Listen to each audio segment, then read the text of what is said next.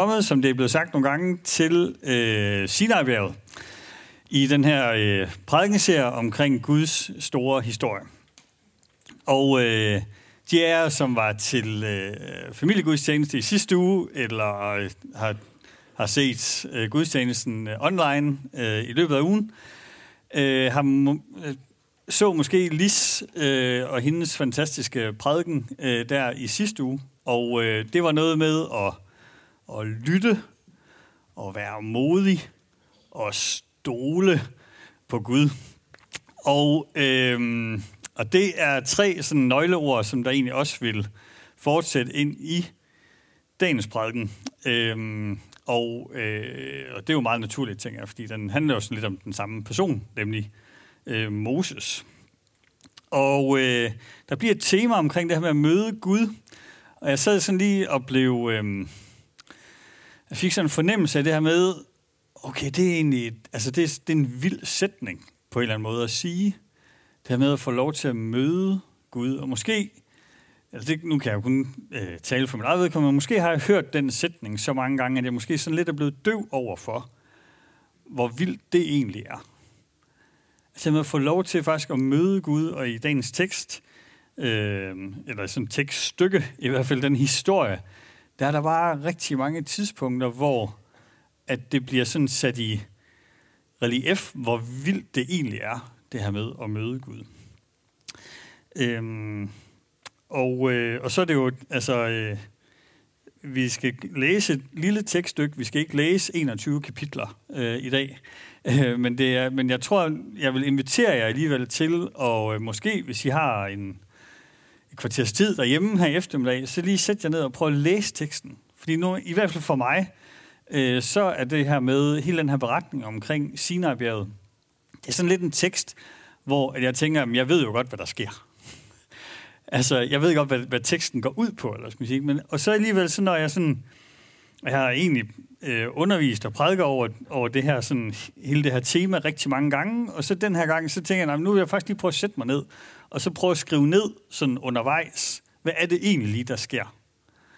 Og jeg tror, jeg havde sådan lidt samme oplevelse som første gang, jeg sådan, øh, sådan fandt ud af, når der er jo ikke tre visemænd. Eller, når det var jo egentlig ikke et æble, øh, Eva hun spiste, eller det kan godt være, der var men, men det der med, altså kender I det der med, at man, man, har, man, man, man ved godt, hvad en historie går ud på, og så glemmer man måske egentlig faktisk lige at læse teksten nogle gange. Øhm, og det er også der en af, så jeg vil også bruge lidt tid på sådan faktisk at lige at gennemgå, hvad er det egentlig, der sker. Nå, men vi skal jo øh, vi skal læse en tekst, og det skal vi gøre fra 2. Mosebog, kapitel 19, fra vers 1 til 8, øh, hvor der står på den her måde. I den tredje måned, efter at israelitterne var draget ud af Ægypten, netop den dag kom de til Sinais ørken. De brød op fra Refidim og kom ind i Sinais ørken og slog lejr i ørkenen. Der slog Israel lejr over for bjerget, og Moses gik op til Gud. Herren råbte til ham fra bjerget og sagde, dette skal du sige til Jakobs hus og forkynde for israelitterne. I har selv set, hvad jeg gjorde mod Ægypten, og hvordan jeg bar jer på ørnevinger og bragte jer herhen til mig. Hvis I adlyder mig og holder min pagt, skal I være min ejendom ene af alle folkene. For hele jorden tilhører mig.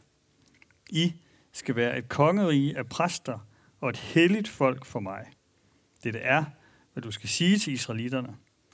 Moses kom tilbage og kaldte folkets ældste til sig og forelagde dem alt det, Herren havde befalet ham. Og folket svarede alle som en, alt hvad Herren befaler, vil vi gøre. Og Moses bragte folkets svar til Herren. Ja. Øhm, vi, øh, I sidste uge blev vi efterladt øh, sådan ved bredden til det Røde Hav, efter at øh, folket var kommet igennem der, efter øh, sådan den her udvandring eller flugt fra Ægypten.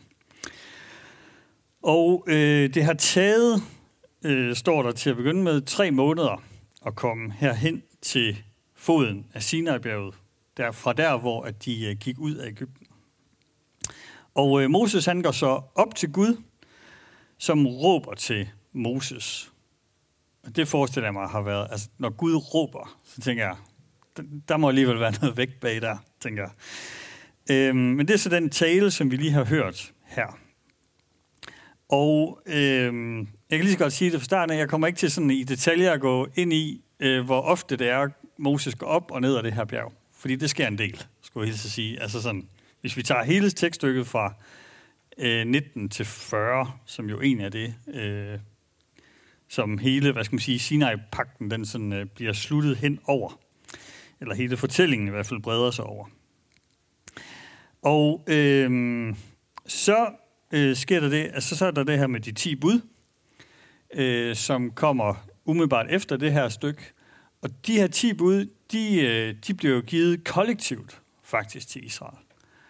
Og øh, det var nok det var en af de her aha-oplevelser, som jeg havde undervejs. Fordi jeg har, jeg har altid haft det der for... Altså, de der tavler, Moses kom ned med, det var de 10 bud, fordi det er der altid i tegneserierne, eller tegnefilmene. sådan et eller andet, ikke? Altså, det påvirker os faktisk, det vi ser.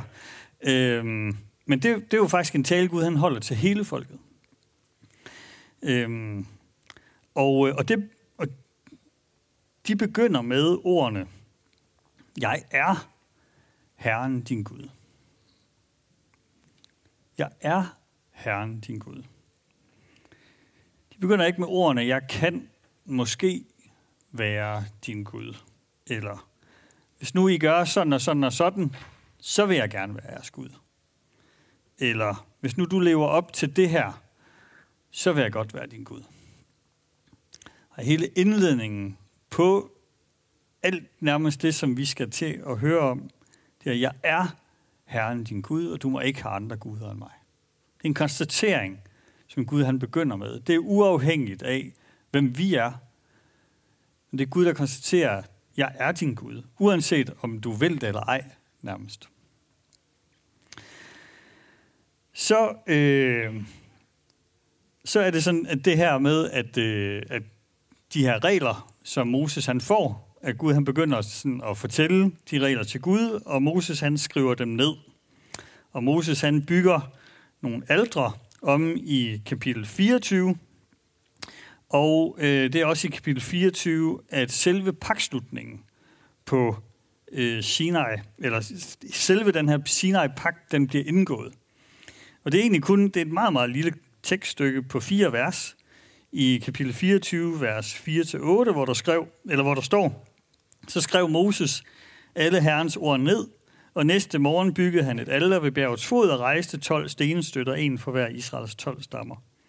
Så satte han israeliternes unge mænd til at bringe brandoffer og ofre tyre som måltidsoffer til Herren.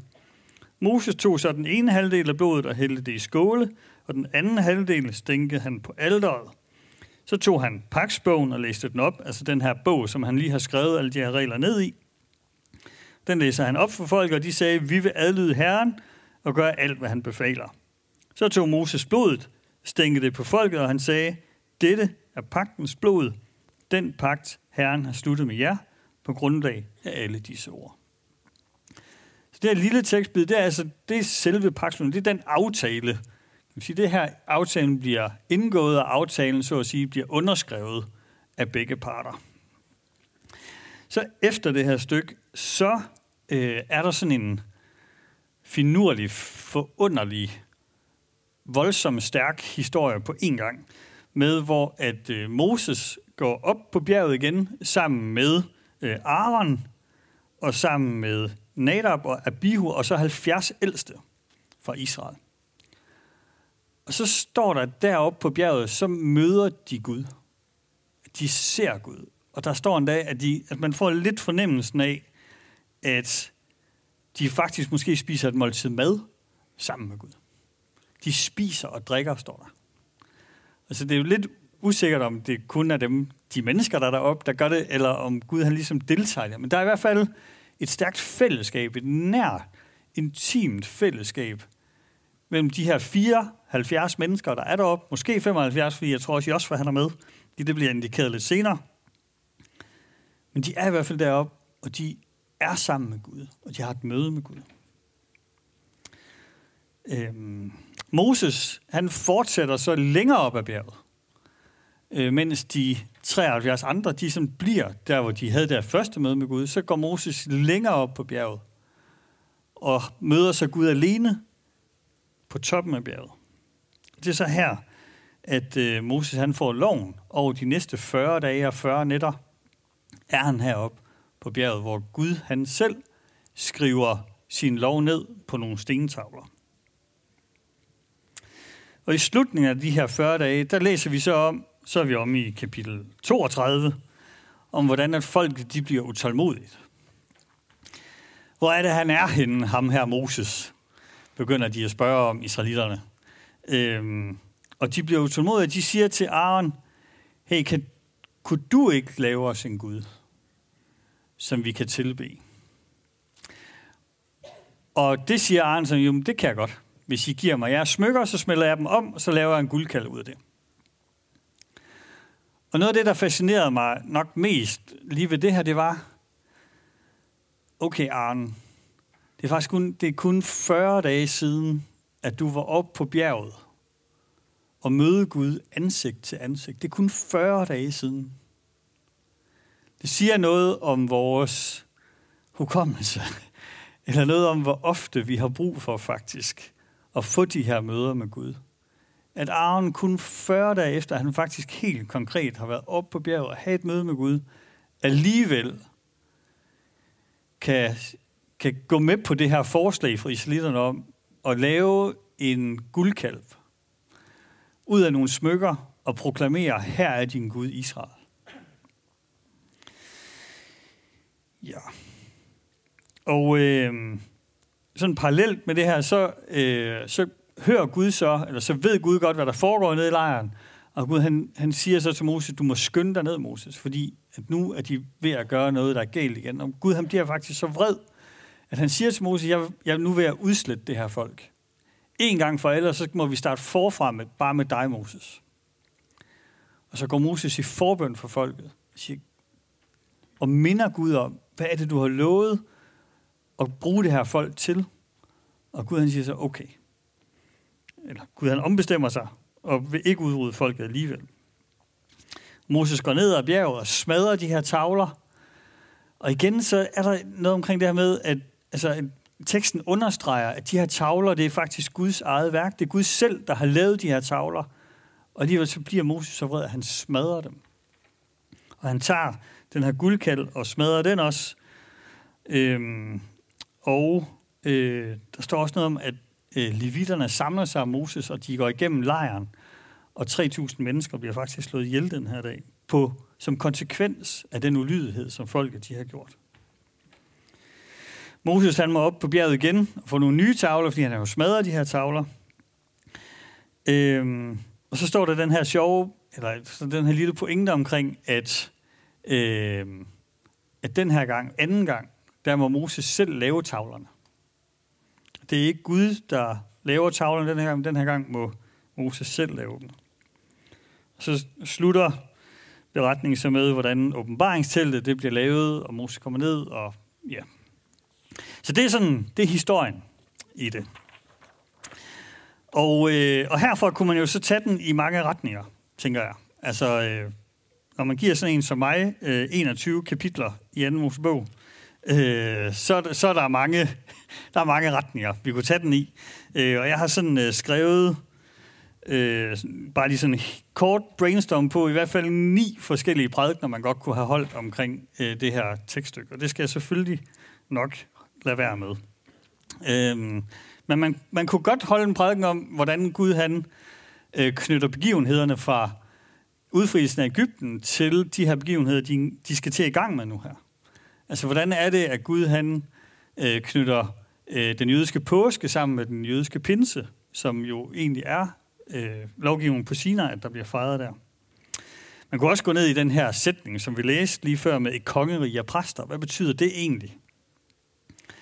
Vi kunne gå ind i selve pakslukningen, eller om hvordan øh, det her stævnemøde op på bjerget med de 74 mennesker, eller øh, nu når folket de ikke må komme helt op til Gud, det står der også masser af gange om, folket må ikke komme op til Gud, men så beslutter Gud sig alligevel for at komme ned og være sammen med folket.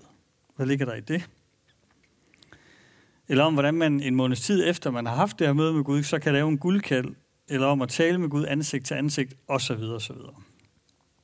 Og det er spændende emner alt sammen, og de har en vis tyngde alle sammen. Øh, og derfor kan det måske også synes lidt simpelt, det jeg så har valgt at gå videre med, og det beklager jeg selvfølgelig på forhånd, hvis der er nogen, der tænker, jeg vil egentlig hellere have hørt om noget andet. øhm, fordi jeg vil gerne tale om geografi. Øh, og, øh, og dels er det, fordi jeg er, ret, jeg er selv ret begejstret for geografi. Øh, men også fordi det var egentlig det, der først og fremmest prædikede til mig i den her tekst. Øh, jeg læser lige to vers igen for jer. I den tredje måned, efter at israelitterne var draget ud af Ægypten, netop den dag kom de til Sinais ørken. De brød op fra Refidim og kom ind i Sinais ørken og slog lejr i ørkenen. Der stod Israel lejr over for bjerget. Øhm, hvis vi kan få kort op her. Altså, som sagt, så blev vi efterladt sidste søndag, efter at israelitterne de er gået over det røde hav. Øhm, og det er jo det er herover måske et eller andet sted, fordi de kommer heroppe fra, og så, går de, så flygter de og går igennem det røde hav. Cirka. At, jeg har simpelthen ikke, jeg har ikke faktatjekket det her kort. Det, skal, det er bare lige en disclaimer sådan helt fra starten af. Det er for bare lige at få en fornemmelse af geografien. Så jeg har ikke faktatjekket, om de her linjer, de rent faktisk øh, passer. Men, men jeg tænker, hovedpointen er, at vi, vi sidste øh, blev vi efterladt der, og, og de ved jo, okay, vi skal ud af, af Ægypten. Og Gud han har lovet os, at vi skal hen til det her land, som flyder med mælk og honning. Og det er jo, det er herop. Så det, det spørgsmål, når man så ender hernede, det er, har du taget den forkerte afkørsel, Moses? altså, hvad, hvad foregår der lige? Du, altså, vi, du, du gik til højre, men vi skulle jo egentlig, vi skulle bare være fortsat livet øhm, ja. Så det, altså, og det var egentlig det, der sådan talte til mig mest, da, da det sådan lige sådan gik op for mig. Øh, geografien i det, og den teologi, der måske nogle gange kan ligge, måske godt gemt, men alligevel være der i geografien. Øhm, men altså, min første pointe er det her med, at folket var blevet lovet, at de skulle hen til det her land, der flød med mælk og honning. Og så det første, der står, det er, at de kommer til Sinais ørken. Forventningen, land med mælk og honning. Realiteten, ørken. Altså jeg tænker, øh, jeg forestiller mig, at det har været skuffende at komme dertil. Og hvor Moses siger, så nu skal vi slå lejr her. Efter tre måneders rejse, nu, nu er vi ude i ørkenen, nu er vi det rigtige sted indtil videre hvor at, øh, der må være nogle, der har været nogle mennesker, tænker jeg. Altså sådan, som vi i hvert fald kender israelitterne for den beretning, der er. Øh, det er, altså, så har de ikke, det er ikke verdens mest tålmodige sådan folkefærd, for vi fornemmelsen af op igennem. Så jeg forestiller mig, at der er nogen, der allerede, der ret tidligt har givet udtryk for, over for Moses, hey, er du sikker på, at vi er det rigtige sted? Fordi du lovede os et land, der flød med mælk og honning, og jeg kan ikke se mælk og honning nogen steder. Øh, det var ikke det, vi var blevet stillet i udsigt. Og, øh, og det er jo her, hvor vi er tilbage ved det, de der nøgleord med, at Moses han måtte stole på Gud. Og at Moses han inviterer, ved, eller at Gud han faktisk også i den her øh, måde at bruge geografien på, inviterer folket sammen med Moses til at stole på ham. Fordi ørkenen øh, i Bibelen og i den bibelske fortælling, i Guds store historie, det er det sted, hvor Gud former mennesker. Det viser sig igen og igen og igen. Når Gud gerne vil bevæge mennesker, så tager han dem som regel med ud i ørkenen. Når Gud vil forme nogen, når, når Gud gerne vil bevæge nogle mennesker fra et sted mentalt, eller dannelsesmæssigt, eller karaktermæssigt, så tager Gud dem med ud i ørkenen. Ørkenen, det bliver dermed også rigtig, rigtig, rigtig ofte i den store historie, så bliver ørkenen et mødested imellem Gud og mennesker. Det er der, hvor at mennesker får lov til at møde Gud. Fordi, tror jeg, måske, øh, jeg ved ikke, om der er nogen af jer, der har været i en ørken øh, nogensinde, men der er bare mindre distraktion i en ørken. Det meget ligner sig selv. altså dermed, altså sand og klipper, det er ligesom det, er ligesom det der er. Som oftest i hvert fald. Jeg ved godt, ørkener er også forskellige osv. Men det er sådan en, et generelt karaktertræk ved ørkener, det er, at de er øde. Øhm, og det betyder også, at der er som regel mere stillhed i en ørken. Og den stillhed, der er uden for os, den kan nogle gange krybe ind i os. Ligeså vel som den larm, der er uden for os, den nogle gange kan krybe ind i os. Så det larmer meget nogle gange, ind i mig i hvert fald, kan jeg mærke. Så for at få den larm væk, så er jeg nogle gange nødt til fysisk at bevæge mig hen et sted, hvor der faktisk er stille, så den larm, den kan falde til ro, så at jeg kan lytte og gøre mig selv klar til at lytte til noget, som ikke er den larm, der ellers er uden for mig. Øhm, og nogle af os har måske prøvet ikke bare fysisk, men også i livet, at være i en ørken. Jeg vil tro faktisk, at de fleste af os har, bevidst eller ubevidst i hvert fald.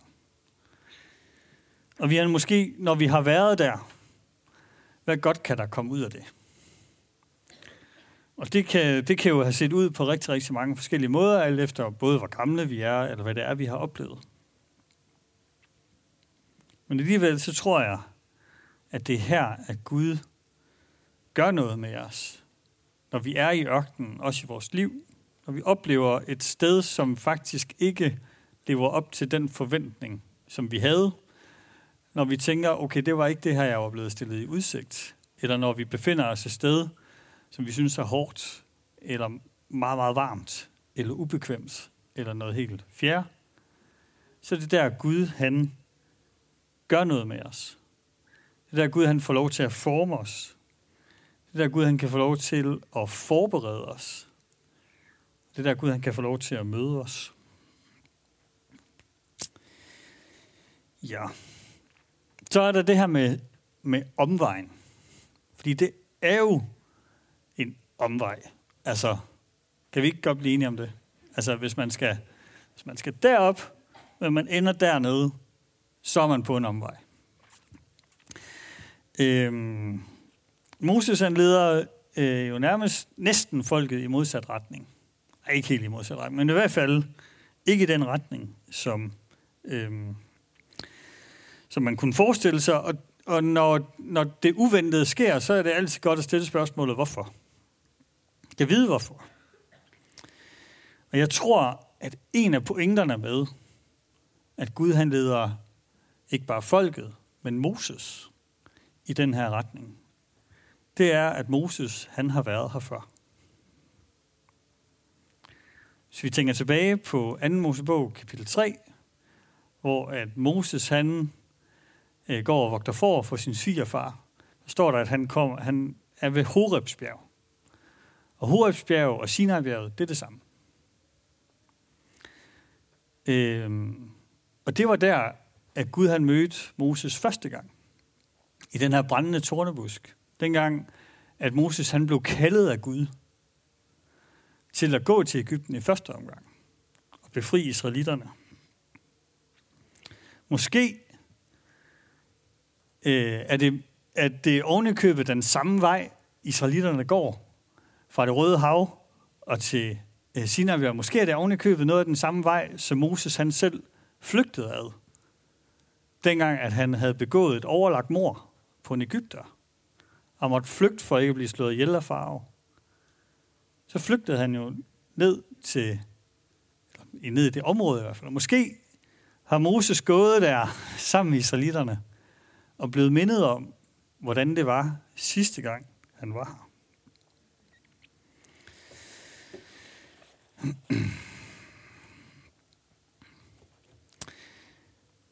øhm, og det er jo fordi, tror jeg, men måske vil Gud noget med Moses her også.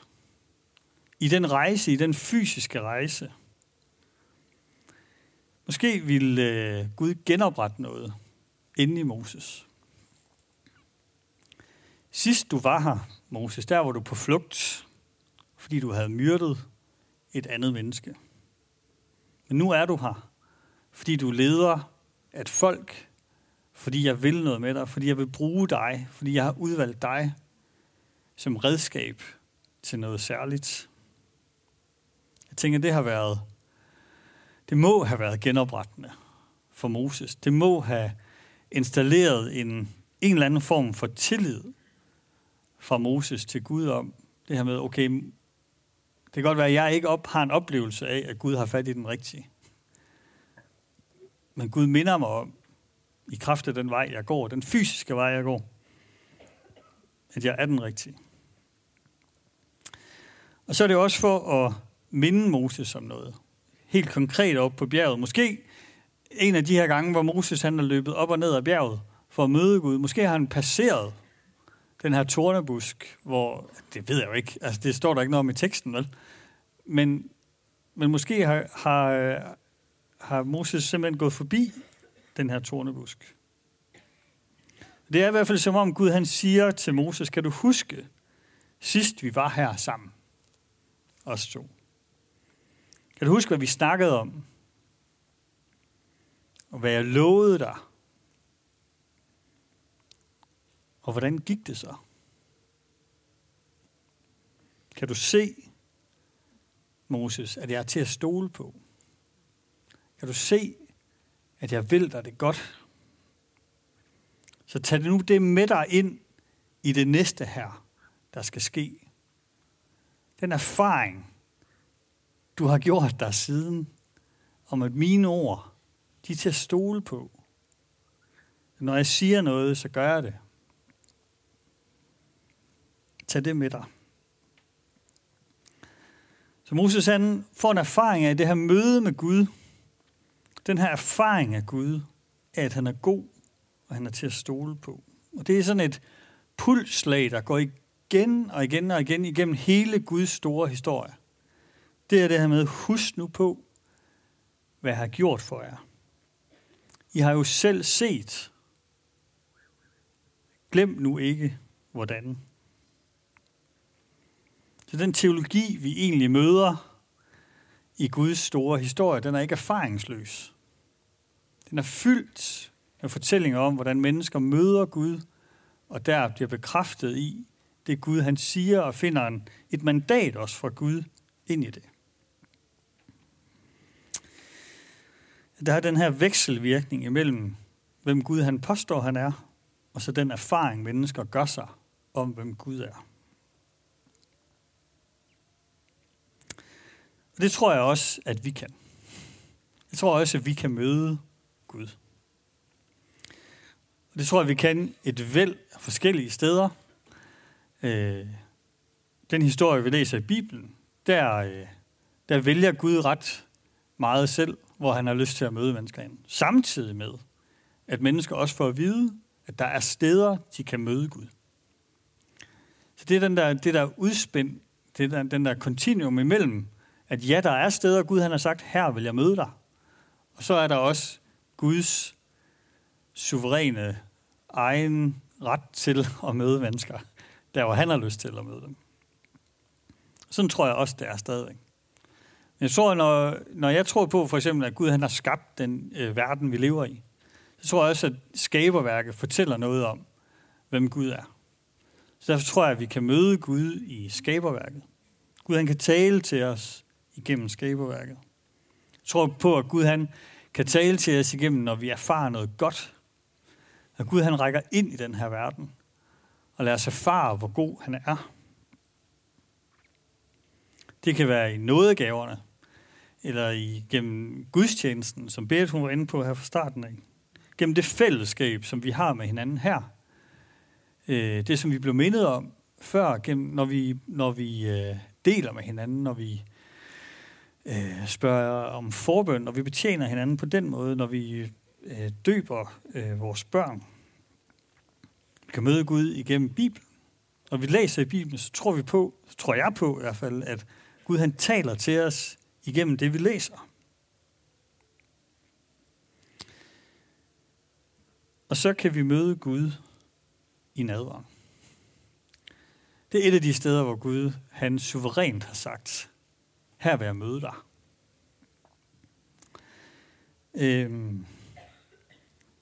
Og når vi snakker om omveje, så tænker jeg også, at hvis vi springer nogle tusind år frem i Guds store historie, at så, så må vi også der møde måske en, en for mennesker i hvert fald en omvej. Måske en af de største omveje at da Jesus han, øh, han træder frem og proklamerer, Guds kongerige er kommet her, omvendt jeg tro på evangeliet, så tænker folk, yes mand, fedt, landet med mælk og honning, det er kommet så tæt på. Og så da Jesus han hænger på korset, så må der være nogen, der har tænkt, hov, vi må da have drejet forkert på et eller andet tidspunkt. Vi skulle da op til paladset. Vi skulle da op og have den der magt, som kunne gøre, at vi kunne smide romerne ud og alle de her ting. Vi må være drejet forkert. Det må der være en omvej. Kan noget godt komme ud af det der?